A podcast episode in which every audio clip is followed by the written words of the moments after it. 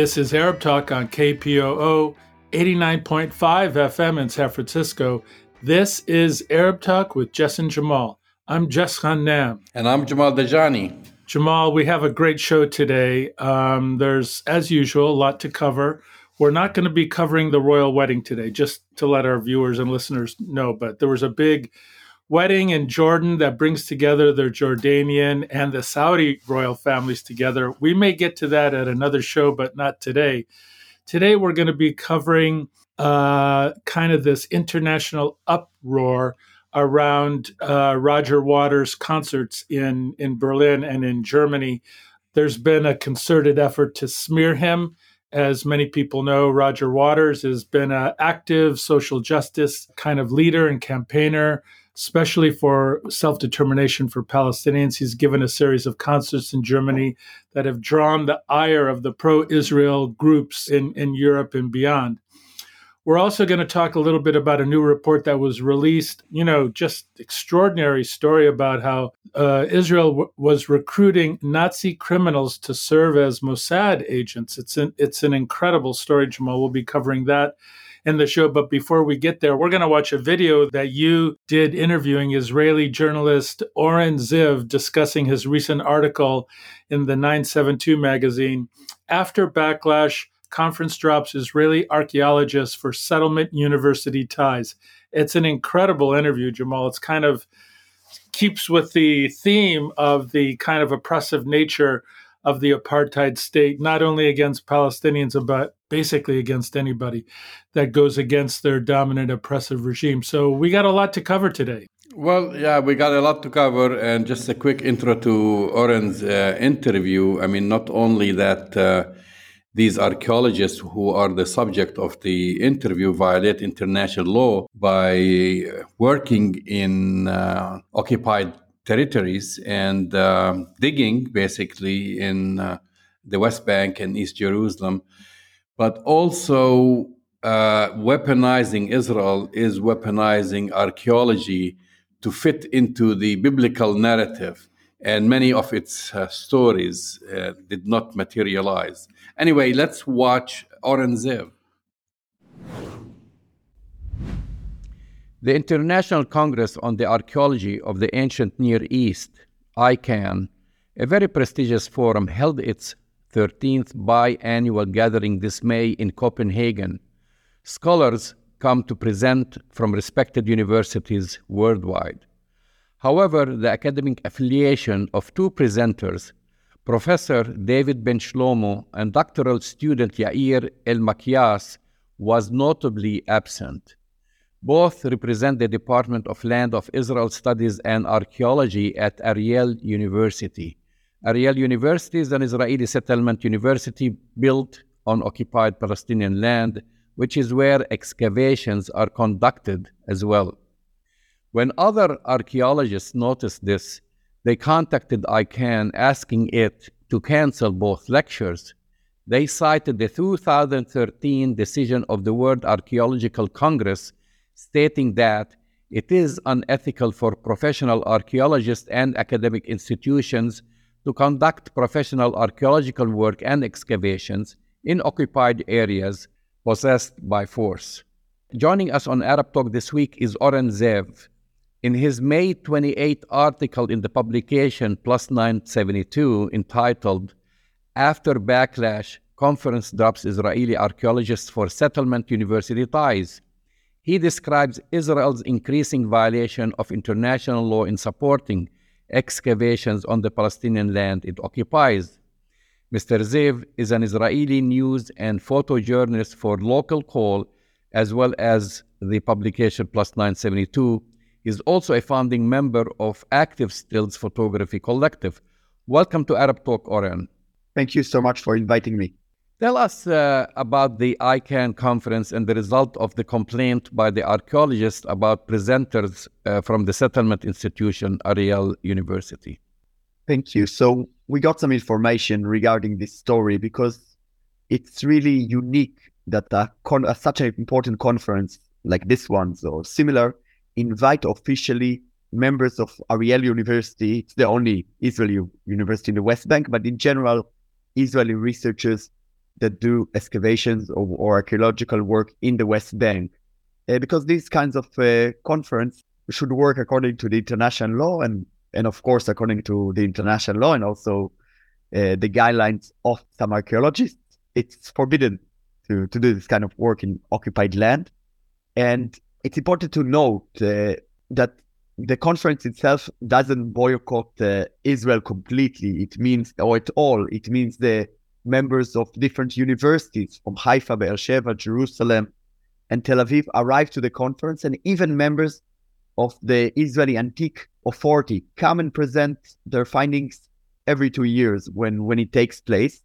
And also members, as far as I understand, members of Ariel University can come as guests, as the listeners. Nobody check who's the, where do you live when you register the conference. But from the sources we got and the people we talk, it's very unique. They invite people of Ariel University to speak. Well, Ariel University is widely boycotted around the world, even in places that don't boycott entirely Israel or are not part of the BDS movement. And I think what shows the fact that even the organizers understood this is a problematic issue is that the affiliation of the two speakers from Ariel University were not mentioned in the bylines, in the abstracts. And I talked to different experts, and they say it's very rare, because even if you're not from your university, usually your work will be affiliated with some organization or university, or it's not kind of work you usually do by yourself as a freelance. It has to be coordinated with the state and with other authorities. And I think the fact that Ariel University was not mentioned on the program, it's because they understood this will cause some backlash. And of course it did. And Dr. Ben Shlomo, his conference, his talk was canceled a few days before. And Dr. Elmakayes, his talk was not canceled. One explanation can be, and it's only an assumption, that Dr. Ben Shlomo actually does excavations on the ground, taking out things from occupied territories from the Iron Age near Jericho in the southern Jordan Valley in the occupied West Bank, while Dr.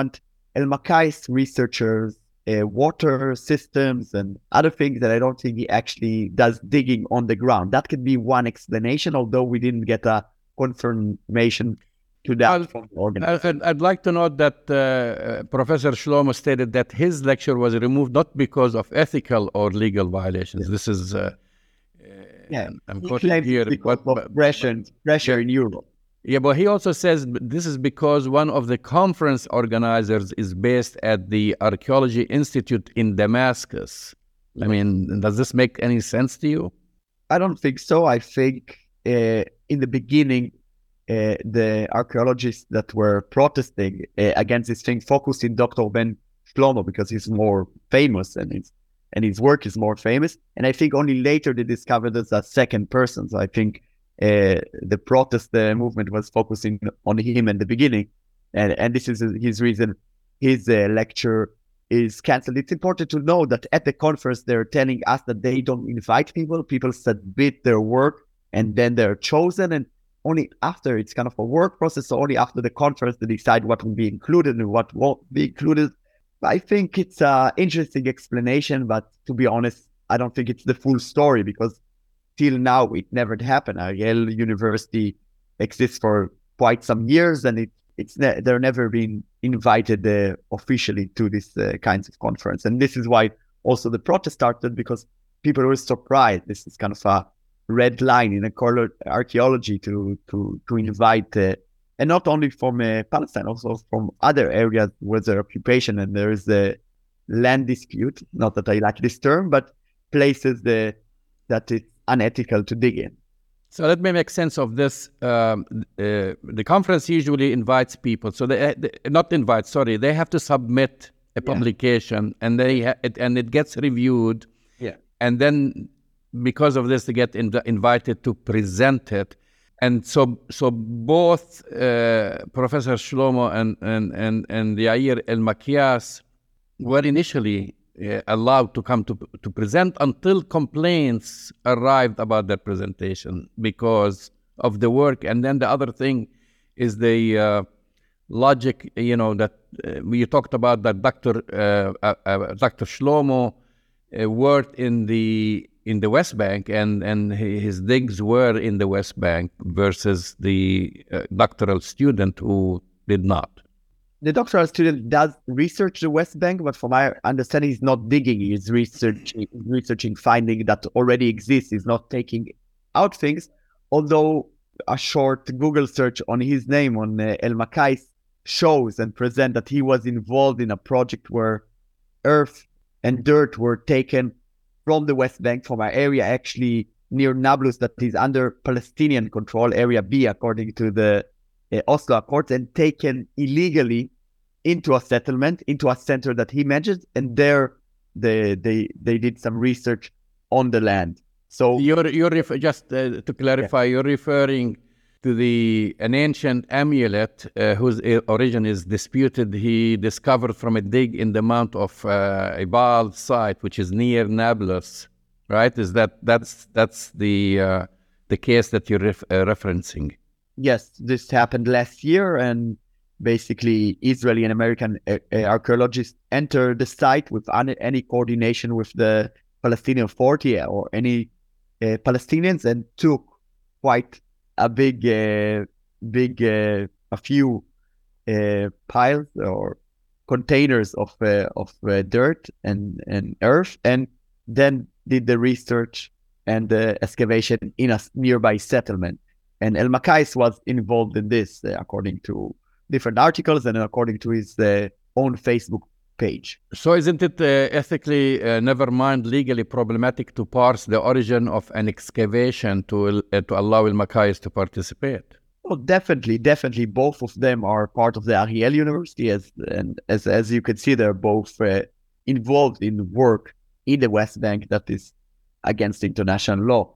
Obviously, I think, if we can look at the bigger picture, it's part of our ongoing attempt of Ariel University, but also other institutions in the state of Israel, to do kind of a de facto annexation, to get accepted to international conferences or bodies or wherever, and slowly get recognition or de facto, de facto to get accepted. And I think it's kind of strange also, talking to different academics and experts, it's kind of strange that a researcher will give up his affiliation, because both the researcher and the institution need the name to get donations or cooperation or anything. The credit is very important when you go to a conference for the institution. In the end of the year, I guess, you know, the people who do the funding or the advertising, they want to show in how many conferences they took part, especially in such an important conference. And in my opinion, and this is my interpretation, the fact they're giving up the affiliation from their side, not from the organizing side, means that it's more important for them to put, to step in slowly, and maybe in 2 years or 4 years, they can also have proudly their name.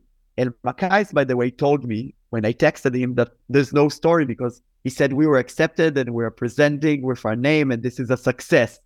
So from their side, it's happening slowly, and they have the patience for it. I think what is interesting is that till now, international bodies and international conference would reject completely this type of cooperation or acceptance. It doesn't matter if they're invited or they submit it, the same thing in the end of the day. This omission the affiliation of Professor Shlomo and Elmakayes with Ariel University on the conferences program caught the attention of Dr. Boyd, an archaeologist and the co-director of the Center for Palestine Studies at Columbia University.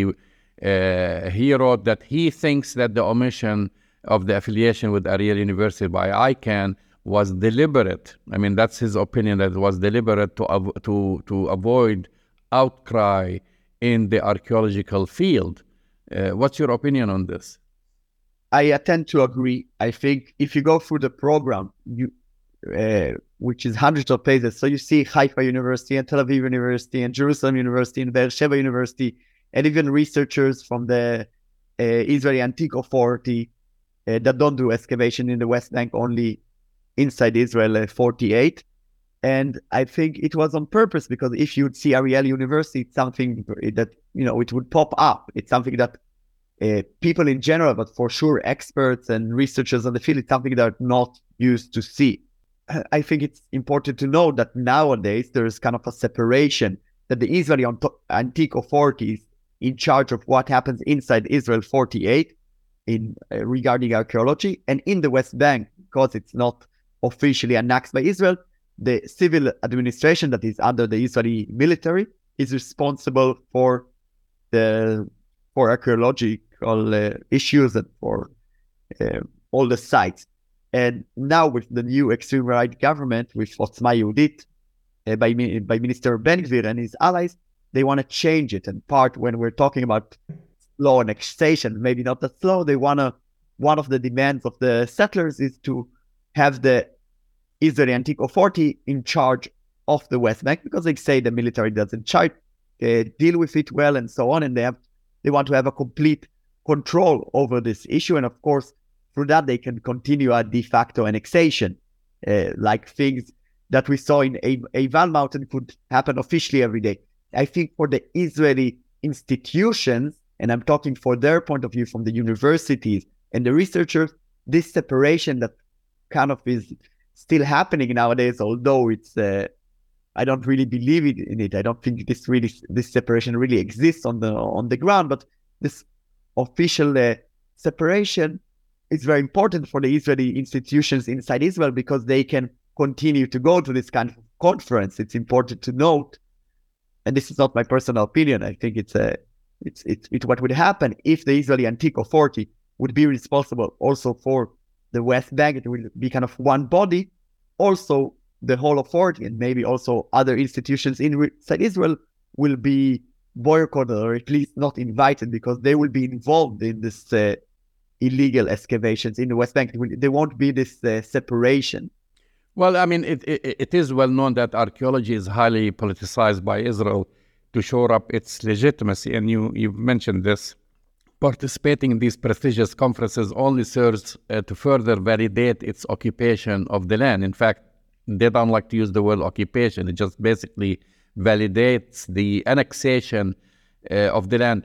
But would you think, in academia, there are limits, just like you have in medicine, right? That now we're seeing a professor and someone who wants to be a professor, a doctoral student, risking their reputation to further Israeli policies. Yes, definitely. I think already Ariel University is highly politicized because it's located in the West Bank, because it's on occupied land, and because in very wide circles, it's not accepted internationally. So I think for those researchers who anyway do the work in the West Bank and are living, from what I understand, in the West Bank, they're part of the settlement movement. I don't think it risks their reputation. They're trying to push their agenda and to get international recognition. That in Israel they have no problem. Ariel University is highly accepted in Israel. It's funded by the government. They can participate inside Israel in every conference they want, also inside Israel, not only in the West Bank. I think it does show an interesting element that despite the fact that I'm talking not specifically about these two people, but in general, the settlement movement always reject the international law and the international opinion and the international pressure, it's still important for them to get some international recognition. So it's kind of interesting to see that on one hand, they reject the pressure from outside, even from allies of Israel, like the US and other countries that are worried from what's happening in the West Bank under the extreme new right-wing government. On the other hand, they're still going to these international bodies and looking for some kind of recognition, professionally or politically. And I think it's the same. There are many instances of excavations in Israel seeking verification for biblical history, right? We've seen many of those. Yeah. It's been observed. The findings are often forced to fit a pre-written narrative. One example is the destruction of the last orchard in Silwan on a Palestinian property to uncover the mythical ancient Siloam pool in the city of David. Up till now, I think nothing was found. Is there a pushback within the more rigorous archaeological field in Israel against this? There are there's an organization called Emek Shaveh, the Equal Valley, that is active in Silwan, specifically in occupied North Jerusalem, but also in other areas, to promote kind of more ethical archaeology. And what they say, and it's worth for the listeners and the viewers to check their website, they say it's okay, there are different narratives in archaeology, but it's not okay that Israel is using archaeology to raise other narratives, Christian, Muslim, or for sure Palestinian narratives, in order to fit it to a specific political agenda. So they don't deny a Jewish history on the land, but they say that Israel does a use in its history to grab more land, to build more settlements. Specifically, we see it around the Jerusalem Old City and the surrounding neighborhoods, as you said, in Silwan and other places. So it's definitely worth to check the website.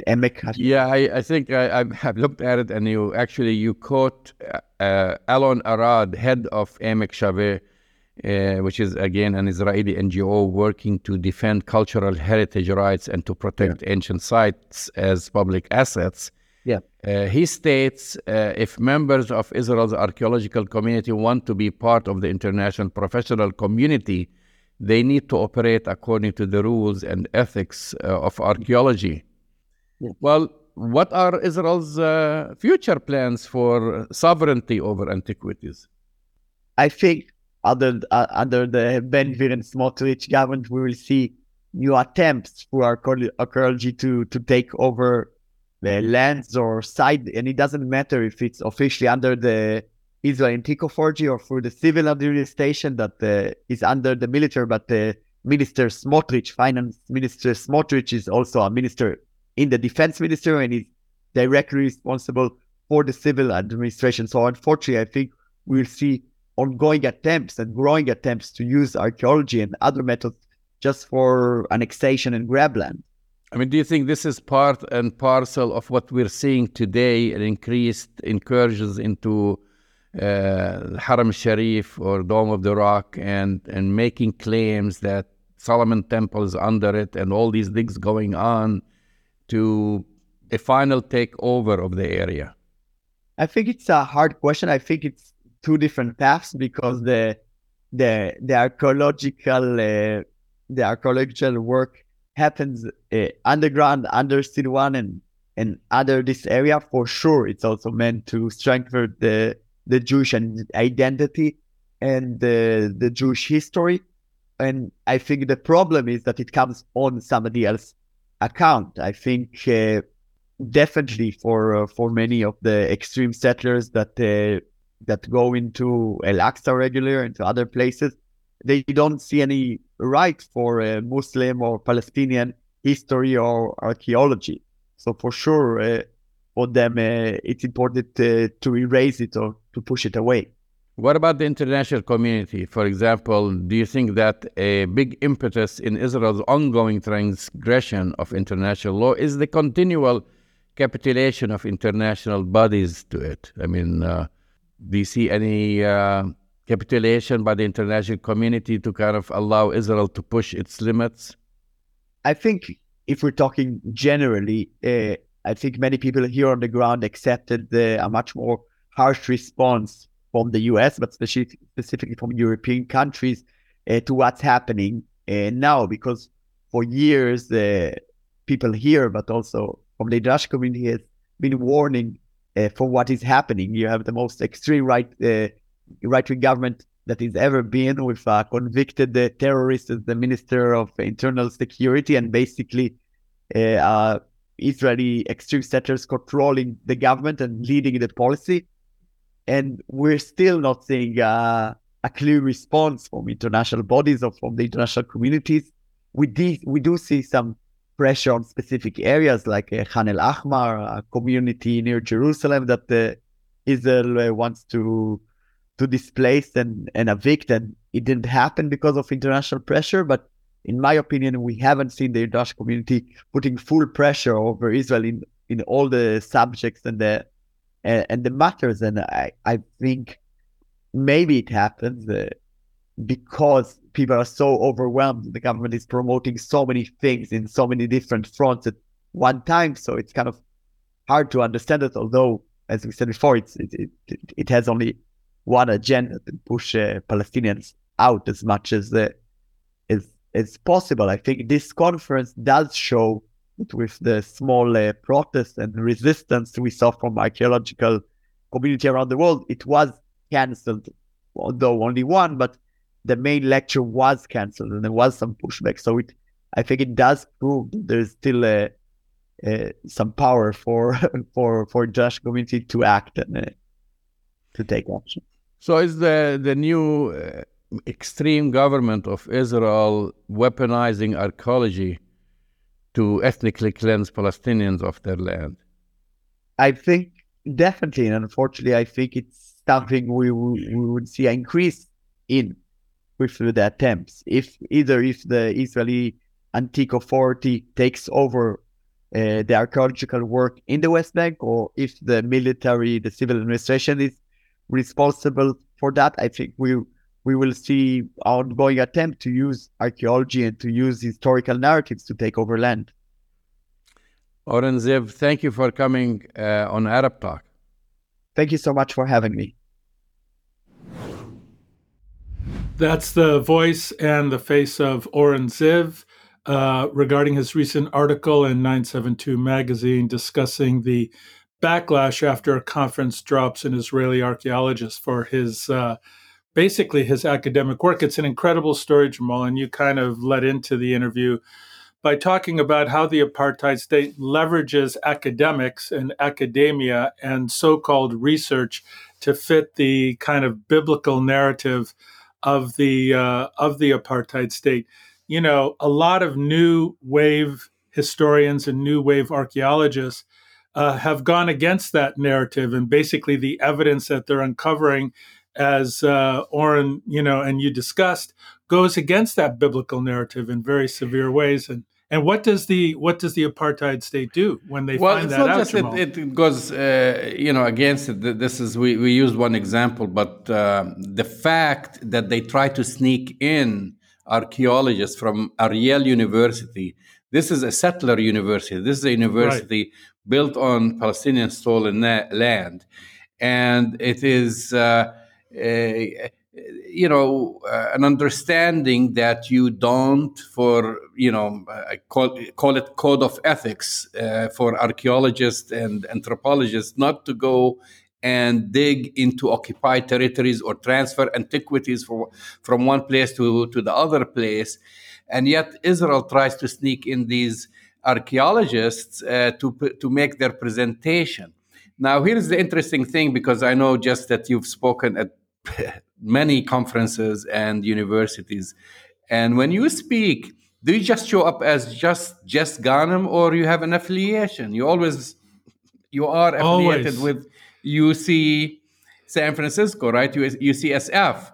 So when you have presenters, professors from various universities across the globe, you know, some coming from California, they're coming from the United States, different universities in the United States, from England, from France, and so forth. Every single presenter has their name, Professor so-and-so or Dr. so-and-so from Oxford University, so-and-so from Harvard University. Then you have two names, just like out of misplaced without an affiliation, right? This is kind of how they got discovered. You just have two names presenting, happen to be Israeli names, no affiliation of whatsoever, and then you find out they come from a settler university. So that's basically the crux of the story.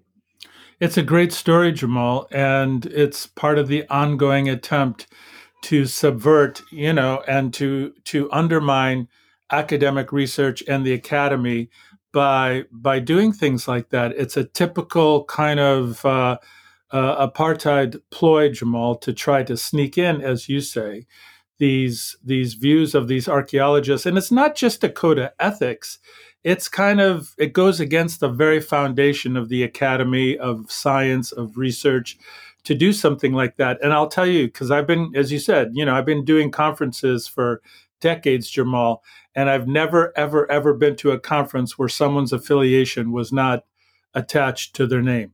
It just goes without saying. So the obvious thing is that they were trying to hide that these two so-called archaeologists were from a settler colonial, university. I'm glad they got outed. That's great. Yeah, they got outed, and then you find out that the main professor basically had studies done illegally, which should be done. It's illegally in the West Bank. Anyway, moving on to one of Roger our main Waters. Stories. For those who don't know who's Roger Waters, just think about Pink Floyd. He's the founder of one of the founders, of the Pink Floyd, and he's also the creative force behind the band's biggest albums. Right. And aside of this, in addition to this, I should say, he's a big supporter for the independence of Palestine. A huge supporter for the BDS, or Boycott, Divestment, and Sanctions movement. Spoken many, many times on this issue, outspoken. And he has been a subject of Israeli attacks and attacks by AIPAC and attacks in the UK by the Israel lobby in the UK and other places. But I have not seen this much a vicious and orchestrated attack as the one that we've been witnessing for the past month. I mean, he's been, he has a thick skin, I would say, because, many artists have been speaking on behalf of Palestinians, defending Palestinians, and some can easily get intimidated, I shouldn't go, that's off topic, just like we've seen with Kennedy, praising Roger Waters, right, for his stance, and then basically throwing him under the bus. That's exactly right. And after he said, I didn't know about his views on Israel. That's a whole different topic. But he's one of those artists who has thick skin, and he's not scared, and he has sustained multiple attacks. And the campaign that we're seeing is a campaign trying to cancel him. Well, that's right, Jamal. And I think, it kind of started with Roger Waters. And I think maybe our listeners and viewers don't know this, but he was giving a concert in Berlin. And as part of his show, he wore an old German army uniform, and that set off, from World War II, kind of a Nazi uniform, actually. And that just made people go crazy. Now, he had the artistic freedom, given the show that he was doing in Berlin, talking about basically the breakdown of the Nazi experience and kind of the emergence of freedom in Berlin and the breakdown of the Berlin Wall and all that, which, his infamous songs from Pink Floyd are connected to. So, given the artistic freedom that he's always enjoyed and kind of played to, he gave this show. The pro-Israel lobbies just went, they had seizures, Jamal. It was unbelievable how much they attacked him for this. And they didn't cancel the concerts. The concerts continue. Well, let me just say something. This is not the first time that he has worn this uniform. And by the way, this is not a Nazi uniform. It looks like a Nazi uniform, but he's trying to portray a dictator, fascist, any dictator, basically. Yeah, any dictator. And he has done that in the past. This is his message against fascism and authoritarianism and dictatorship. And dictatorship. Right. So that, I think, this is not the issue. This is part of the issue. They try to connect that, and they're trying to connect it exactly. And say that he wore a Nazi uniform. The issue was he also had in this recent concert that he did in Frankfurt, which they tried to cancel, but unsuccessfully. They did not cancel it. And he had behind him portraits of victims of fascism, victims from different countries. One of the victims was Anne Frank, And that's basically sending a message to what happened in Germany. After all, right. he was performing in Germany. And the other picture, which I think basically blew the lid off those, anti-Palestine group, was right. the picture of Shireen Abu Akleh, who That's right. was murdered That's right. by a fascist regime, which is the apartheid state of Israel. So he was trying to make this connection. Anne Frank, Shireen Abu Akleh, others, bunch of them. And I think that was the trigger because he put the picture of Shireen Abu Akleh. I mean, it's ridiculous. I mean, here is an American journalist who was murdered by a fascist regime. And up till now, they haven't taken responsibility except saying, oh, yeah, I think one of our soldiers killed her. And then, of course, others. And after that, immediately after that, I mean, they've been trying, I have to say, before every time he tours, he just finished basically his European tour, going from Germany to Spain and so forth, and now back into the UK. He has, number one, Jess, sold out concerts. Okay. Every concert sold out, Jamal. Every time they try to discourage people from going to his concerts, he has sold out concerts. Well, successfully try to have Frankfurt, the city of Frankfurt, cancel his concert, and guess what? And that's why I said he doesn't put up, with their BS. He sued. They tried to cancel it. He sued and won. And he won. And so he performed in Frankfurt again, full house in Frankfurt. This goes. I think I have to say this again, Jamal. We have to thank the Zionists and the Israeli apologists because yet again they never miss an opportunity to overplay their hand. Unwittingly, they have just strengthened Roger Waters' commitment to justice and to pro-Palestinian freedom and self-determination. The man has never missed an opportunity to speak for freedom and justice, and not just for Palestinians, Jamal. He's an anti-fascist. He's anti-war. He's against the war. Okay, so here's another thing. He's against the war in Ukraine. He does not want the United States and the UK sending weapons to prolong the war in the Ukraine. Right. Guess what AIPAC and their surrogates wrote about him? That he is a Putin apologist. This is how they spin things. But they blow it, Jamal. You know that, because his concerts are not only sold out, but his international acclaim and respect, and people who just not only want to hear his music, but buy his music, is just, he's basically one of the people that's at the top of the charts throughout Europe. Not so much in the United States, but definitely in Europe and other parts of the world. He's internationally acclaimed. They blew it again, Jamal. That's basically what I'm saying. The Israeli apologists are actually bringing more attention to Roger Waters and his message. Well, I guess at the end of the day, they're unable to silence him. He wrote,